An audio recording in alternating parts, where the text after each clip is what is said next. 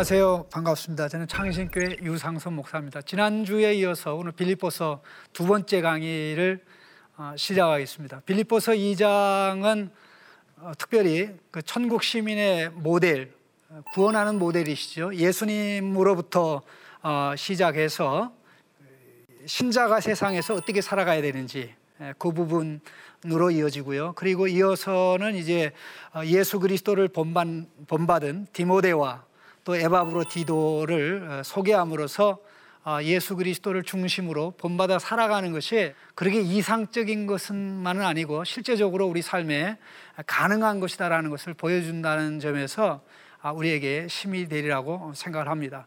특별히 2장의 내용이 진행되는 가운데 우리가 염두에 둬야 될 부분은 1장 27절에 보면 이 말씀을 하면서 너희가 한 마음으로 서서 한 뜻으로 복음의 신앙을 위하여 협력하는 것 이렇게 말씀하고 2장 앞부분에 와서 그리스도 안에서 이런 위로가 있다면 이러한 것을 다 동원해서 같은 마음을 가지고 같은 사랑을 가지고 뜻을 합하여 한 마음을 품어 이렇게 되라 하고 이야기한다는 점에서 새로운 것을 얘기하는 것이 아니라 1장에서 얘기한 부분 1장 27절에서 얘기한 천국 시민의 합당한 삶을 구체적으로 이제 풀어 간다는 굉장히 중요한 의미를 가지고 있습니다. 특별히 3절, 4절에 이런 말씀을 합니다. 3절에 아무 일에든지 다툼이나 허용으로 하지 말고 오직 겸손한 마음으로 각자 자기보다 남을 낮게 여기고 각각 자기의 일을 돌볼 뿐더러 각각 다른 사람의 일을 돌보아 나의 기쁨을 충만하게 하라. 아, 이렇게 말씀을 하는데요. 이게 바로 1절, 2절에서 나오는 아, 이 그리스도의 사랑, 또 그리스도 안에서 권면, 또 성령의 교제에 힘입어 우리가 하나를 추구할 때 그것이 나타나는 것은 이 겸손을 통해서 표현되고 나타난다는 것이죠. 그렇다면 이 겸손에 관한 부분을 아, 이해할 필요가 있는데요. 이 겸손이라는 것은 어떤 관점에서 보느냐에 따라 두 가지 아, 측면을 가지고 있는데요. 이 하나님 앞에서 가지는 측면, 그 다음에 이제 사람과 관계에서 가지는 측면. 그래서 이제 겸손은 이 하나님과 관련돼서 나타난 측면이 하나님의 말씀을 듣고 순종하고 의지하고 기도하게 하는 거예요. 그 말씀 하나님에게 반응하게 되면 그 열매는 이 좌우의 사람에게 나타나게 되죠.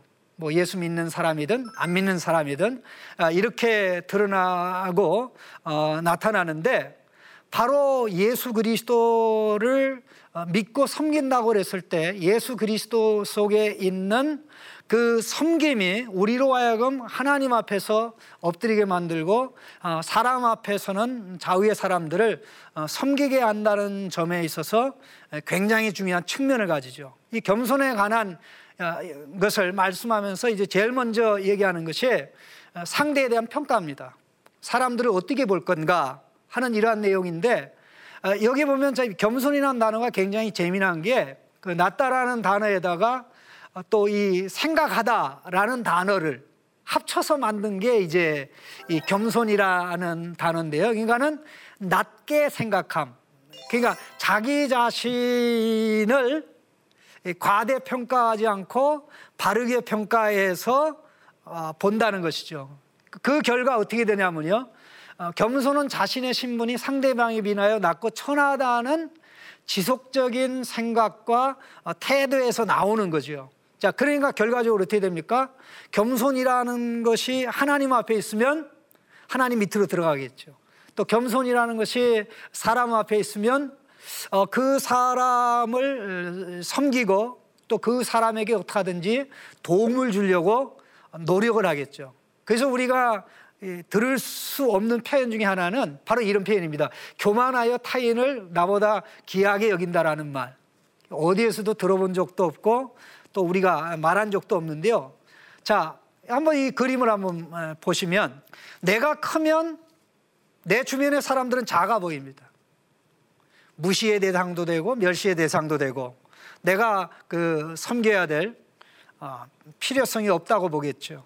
그러나 반대로 어, 내가 낮아지면 내가 작다고 그러면 상대는 큰 거죠. 그러면 어, 내가 말할 때도 조심해야 되고 내가 행동할 때도 조심해야 되고 이 모든 게 달라지는데 과연 예수님은 어떻게 보셨냐는 거죠. 우리를. 그러니까 예수님께서 어, 이 땅에 오신 것은 2장 5절 말씀이 바로 그 내용인데 너희 안에 이 마음을 품으라 곧 그리스도 예수의 마음이니 겸손에 관한 얘기를 하면서 아까 1장 27절에 그 예수 그리스도의 복음에 합당하게 그러니까 예수 그리스도의 복음의 중심에는 예수님이 계시죠. 그럼 예수님의 마음은 이제 예수 믿는 우리의 마음이 될 수 있고 그 마음을 주시기로 하나님께서 결정하고 작정한 것이 복음의 선물이라는 거죠. 그런데 예수님의 겸손 한번 생각해 보시죠. 자, 아까 겸손의 양면성을 얘기했습니다. 하나님과 관련해서 또 사랑과 관련해서. 근데 예수님, 하나님과 관계에서 동등한 하나님이에요. 동등한 하나님인데 어, 자기 자신을 무한히 낮추시지요. 그래서 하나님이 만든 사람의 모습, 종의 모습을 가지고 이 땅에 오셔서 사람을 대하는데 사람을 하나님 아버지의 시각으로 보죠. 어, 사랑받을 가치는 없었습니다. 또 구원받을 가치도 없었죠. 다 죄인이요, 경건치 아니한 자요, 어, 하나님의 원수가 된 아, 그런 자들인데 아버지께서 사람들을 구원하라고 했기 때문에 그런 관점에서 볼 때 그가 구원해야 될 사람들은 너무나 크고 위대한 것이죠. 그래서 그걸 위해서 어, 모든 시간과 에너지, 정성, 인생을 다 바쳤죠. 아, 이 말씀을 한마디로 요약하는 것이 2장 6절에서 아, 8절의 내용인데요. 그는 근본 하나님의 본체시나 이 말이 하나님과 동등한 분이라는 얘기예요. 아버지 하나님, 아들 하나님, 성령 하나님 있는데 아버지 하나님도 100% 하나님, 아들 하나님도 100% 하나님, 성령님도 100% 하나님인데 특별히 유일하게 100% 동등하게 하나님 되신 아들 예수님이 이 하나님 자리를 양보하고 뭐 하나님 되심을 포기한 건 아닙니다만은 감추시고 종의 모습으로 이 땅에 나타나서 이제 낮추시고 낮추시고 낮추셨는데 그 낮아짐의 최고 어, 낮은 점이 저점이 어, 예수님의 십자가의 죽음이 시란 죽음이라는 거죠.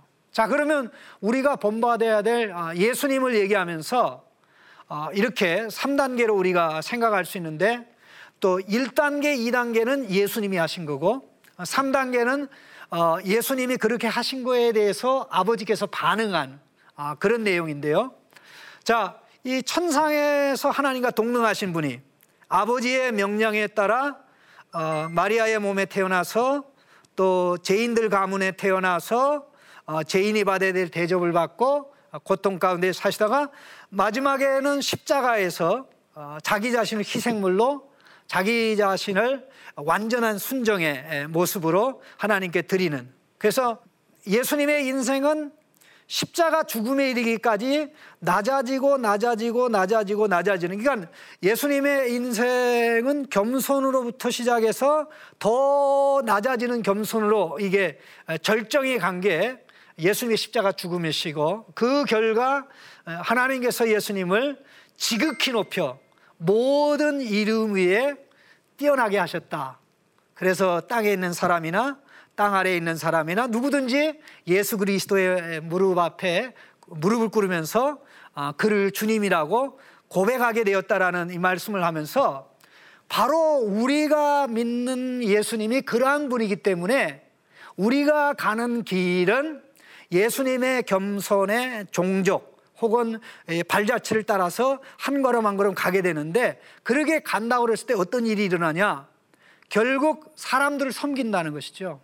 결국 사람들에게 유익을 준다는 것이죠. 내 유익이 먼저냐? 내게 편한 것이 먼저냐가 아니라 내가 이것을 이런 선택을 할 때 사람들에게 무슨 유익이 있냐? 무슨 혜택이 있냐라는 것을 아, 예수 그리스도에게서 발견하고 예수 그리스도에게서 어, 보고 또 실제적으로 복음의 능력을 예수 그리스도로부터 받아서 어, 그 삶으로 나아가는 것이죠.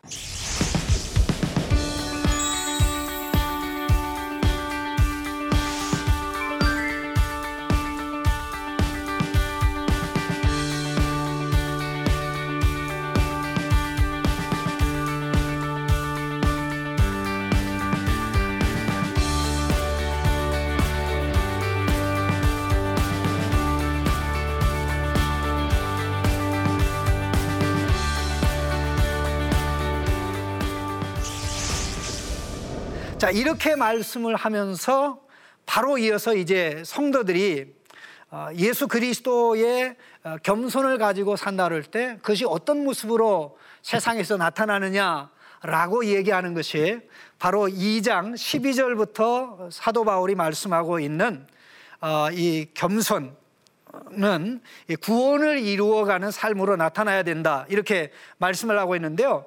이 구절을 좀 같이 좀 읽어볼 필요가 있는데요.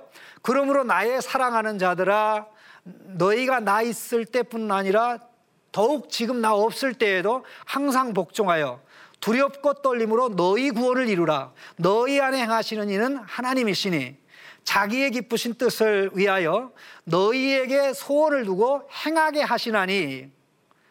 자, 이 말씀 가운데 가장 놀랍고 충격적인 말씀은 구원을 이루라는 말씀입니다. 아, 구원은 받는 건데 이루라고 하면 아, 우리로 하여금 구원에 대해서 능동적인 어, 적극적인 노력을 하고 마치 우리가 구원에 기여하는 것처럼 말씀하는 거 아니냐 아, 그런 생각을 할 텐데 실제적으로 그런 뜻은 아니고 우리가 두렵고 떨림으로 구원을 이루어야 되는 것은 우리 안에서 하나님이 이 구원의 역사를 행하시기 때문에 하나님이 우리 안에서 행하시는 역사에 대한 순종으로 그래서 항상 복종하여 이게 나오는 겁니다.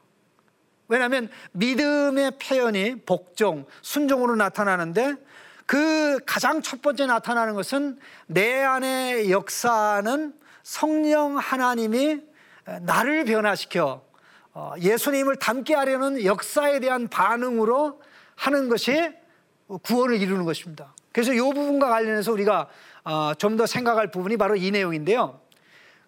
외형적으로는 우리가 구원을 이루는 거지만 내적으로는 이미 그 이유와 근거는 하나님, 여기서 하나님은 성령 하나님을 가르칩니다. 성령 하나님이 안에서 하신다는 거죠. 성령 하나님이 앞에서 주도하는데 두 가지랍니다. 의지의 변화입니다. 의지의 변화. 자원함을 일으켜요. 그리고 또 하나는 그 의지를 행할 수 있는 능력을 주시죠. 사람은 의지는 있어도 능력이 없어서 못하든가 능력은 있는데 의지가 있어서 못하는가 이 둘 중에 하나 이런 문제가 발생하는데 이 두 문제를 우리 안에서 성령 하나님이 근본적으로 해결하기 때문에 이 역사에 반응하는 것이 신자가 이루어야 될 세상에서 이루어야 될 아, 구원이다 라는 것인데요. 자, 이것을 좀 정확하게 이야기해서 우리가 좀 구원에 대해서 좀 잘못 어, 생각하는 부분에 대해서 제가 좀 잠깐 말씀을 드리겠습니다. 이 사람들은 구원이 뭐냐라고 얘기하면 뭐 죽어서 천국 가는 거요라고 대답하는 경우가 굉장히 많습니다. 그러면 제가 그래요. 죽어서 천국 가는 게 구원이라면 아직 구원 못 받았네요. 그렇게 제가 던지기도 하는데 뭐 천국 들어가는 뭐 표 혹은 천국 어, 입, 입장하는 자격증 이런 것으로 우리가 생각할 수가 있는데 구원은 우리가 받는 그 어떤 것이 아니고 우리 안에 이루어지는 변화라는 것이죠. 그래서 세 서너 가지를 기억한다면 신분의 변화, 그 다음에 인격의 변화, 그 다음에 생각의 변화, 사상의 변화, 행위의 변화. 그러면 예수님이 기준이 된다는 거지요. 예수님의 신분으로. 신자가 예수님이 하나님의 아들이고 의인이고 그 신분이 우리의 신분이 되죠. 예수님의 인격으로 예수님의 성품, 예수님의 사상이 우리 사상, 또 예수님의 사신 삶을 살아가는 아, 이런 것으로 이제 변화가 일어나는 것이 구원인데 대부분 사람들에게 물어보면 구원에 대해서 문장으로 얘기하라고 그러면 이렇게 나는 구원 받았다. 나는 구원 받았다. 이, 이, 속에는 구원이 완성됐다는 그런 그 개념이 생각이 들어있는데요. 우리가 꼭 기억을 해야 될 것은 예수 믿을 때 구원이 시작이 되는 것이지 완성되는 게 아닙니다. 마치 구원이라는 것은 어린아이가 태어나는 거하고 거의 비슷합니다. 어린아이가 엄마 뱃속에 딱 태어났는데 아, 다 됐다. 내 마음대로 살아야지 한다면 그 애는 반드시 죽게 돼 있습니다. 예수 생명을 가진 자로 태어나 예수 그리스도의 어, 사랑의 보살핌, 복음의 양식을 끊임없이 먹고 마심으로 아, 예수님 모습으로 변화되어 가는 것이 구원이기 때문에 우리가 구원에 대해서 정확한 아, 문장으로 얘기한다면 나는 혹은 당신은 구원을 받고 있다. 나의 구원이 시작됐다. 이제 살만하다.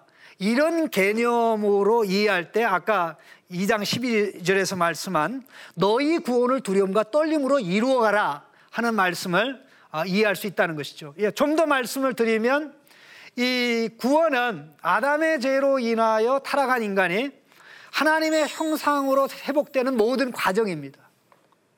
하나님의 형상으로 사는 것이 인간의 지극히 큰 영광이고 존귀인데 아, 거기에서 이제 떠나게 됐다는 거죠. 그렇다면 하나님의 형상으로 회복되어 생각도 하나님을 따라서 감정도 하나님을 따라서 행동도 하나님을 따라서 또 계획하는 것도 어, 하나님을 따라서 모든 것이 된다는 아, 그런 의미이기 때문에 그것을 가장 잘 보여주시는 분이 예수님이지요.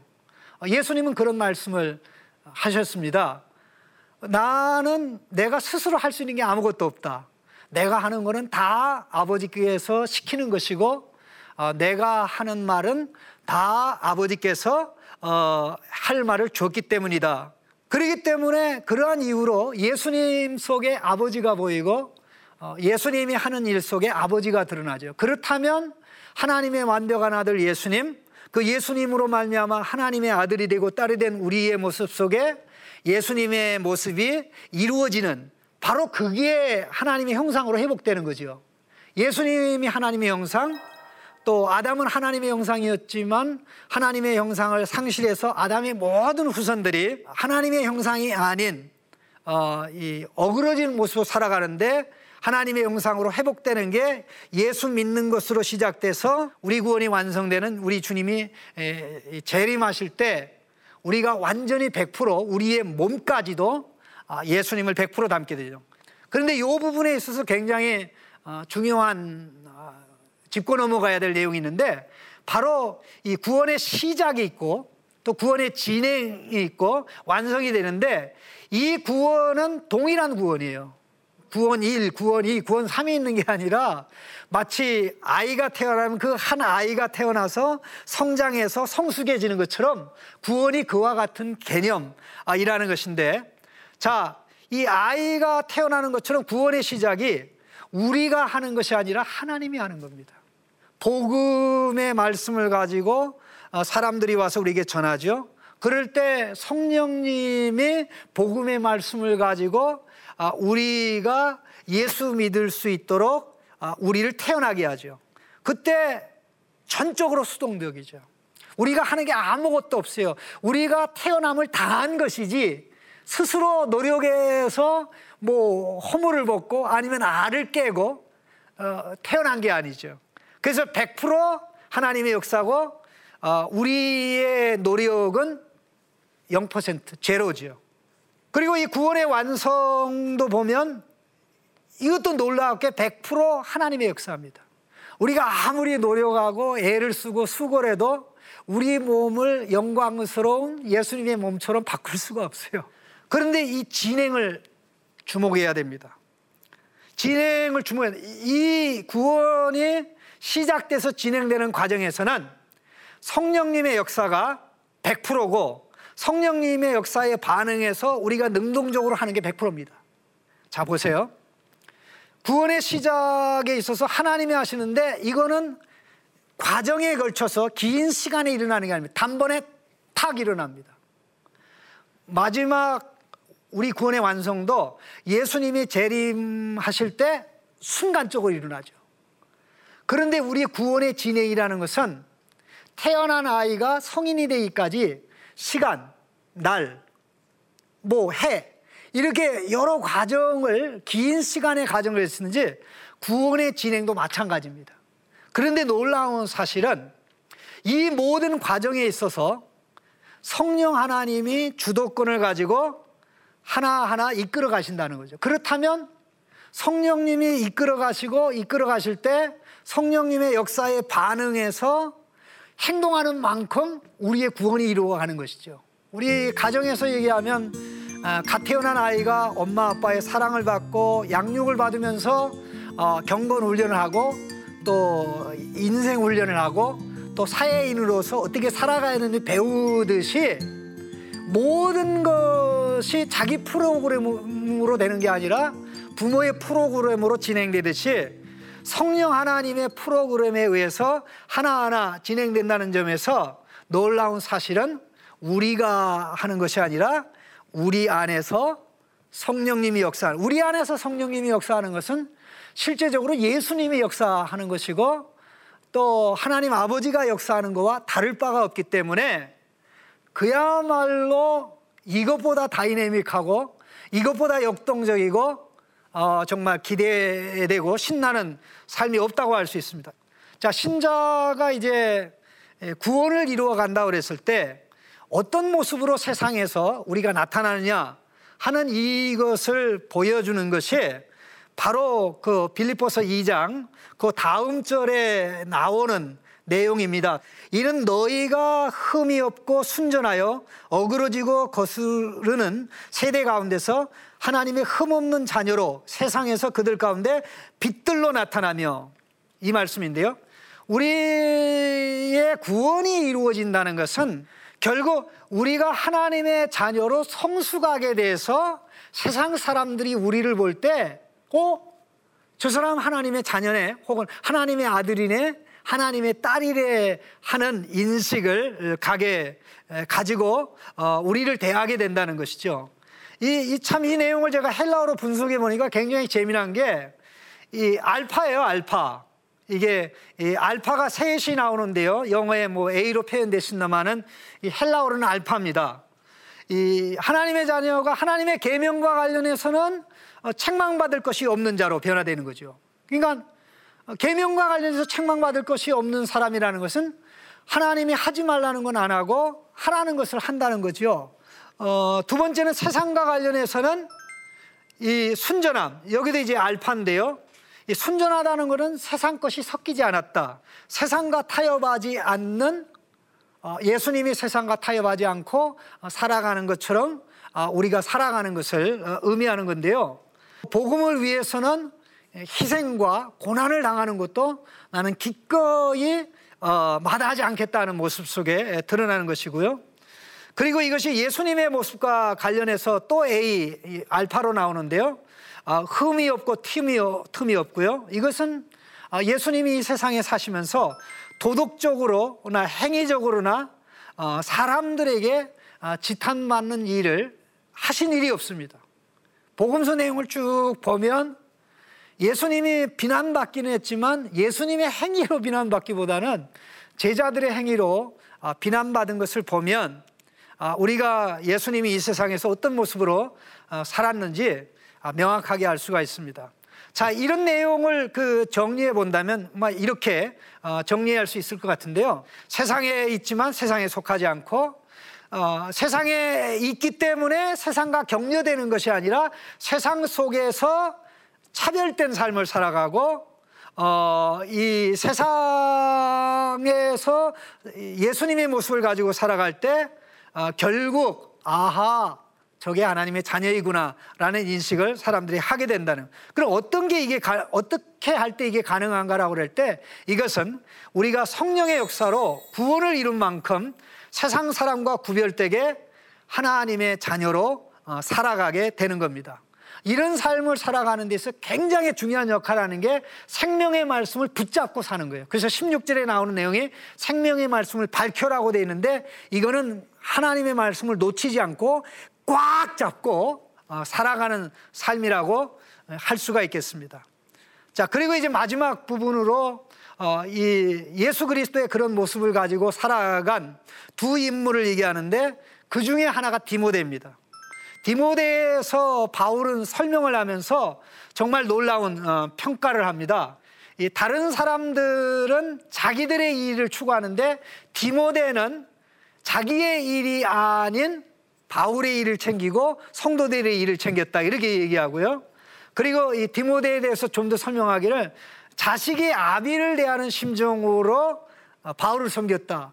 바로 이 모습이야말로 예수님의 모습이고 어, 바울이 예수님 닮아서 지금같이 견지했던 어, 살아갔던 그런 모습이죠. 이 내용은 이 에바브로 디도에게도 그대로 나타납니다. 근데 이 놀라운 결정 과정에 중요한 부분이 뭐냐면요. 이 에바브로 디도에 대해서 사용하는 이 용어가 굉장히 다양합니다. 내 형제, 뭐 동역자, 어, 동료 군사, 너, 희가 나를 섬기기 위해서 보낸 심부름꾼, 그 다음에 사역자 이런 것들을 쭉 얘기하는데 이 에바브로 디도가 빌립보 교회를 대표해서 섬긴 그 섬김을 요약하기를 거의 죽음에 이를 병에 걸릴 정도로 자기를 챙기지 않고 나를 섬겼다. 에바브로 디도 속에 누가 있는 겁니까? 예수님의 모습이 있었던 것이죠. 예수님의 모습이 바울에게 있고 일장에 이제 예수님의 모습을 가지고 산 모습이 빌립보 교회 성도들에게 나타났는데 아, 이런 내용들을 우리가 다 정리해 본다면 우리가 몇 가지 질문할 수 있죠.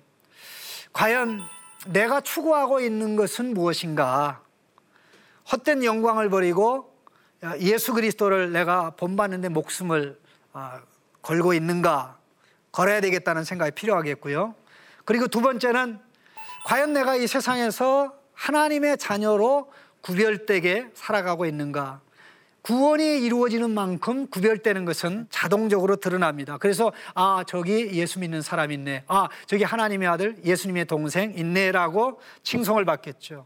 또 우리 주변에 아, 그런 어, 성도들이 디모데나 에바브로디도 또 바울과 같은 모습을 가지고 산 성도가 있다면 아 나 그분하고 좀 사귀어야지 아니면 내가 그렇게 돼야지 하는 모습을 가진다면 참 교회가 얼마나 아름답고 세상이 얼마나 아, 우리 크리스찬을 보고 칭송하겠나라는 생각이 듭니다. 자, 오늘 강의 아, 여기까지 하겠고요. 그리고 다음 주 강의는 3강으로 들어가서 바울이 예수 그리스도를 어, 자랑하고 기뻐하는 가운데 예수 그리스도를 알고 어, 누리고 나누는 그 내용에 대해서 말씀드리겠습니다. 대단히 감사합니다.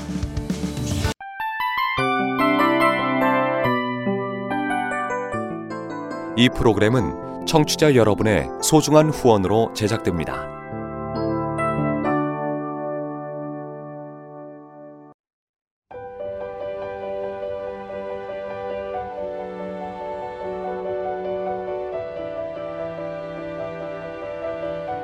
세상에는 수많은 교회들이 있지만 더 깊이 있는 말씀 강해를 찾기 위해 크기로만 교회를 선정하지 않습니다.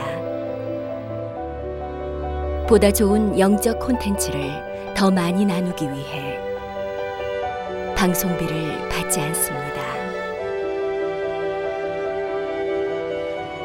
1년 365일 복음만 전하고 싶어서 우리는 광고를 하지 않습니다. 온누리의 복음을 땅끝까지 CGN TV와 함께 땅끝 성교사가 되주세요